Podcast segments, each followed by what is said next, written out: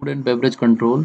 Control is a process by which a manager attempts to direct, regulate, and restrain the action of people in order to achieve the desired goal. An obvious first step is to establish goals for the enterprise. Probably the most common goal for all private enterprise is financial success.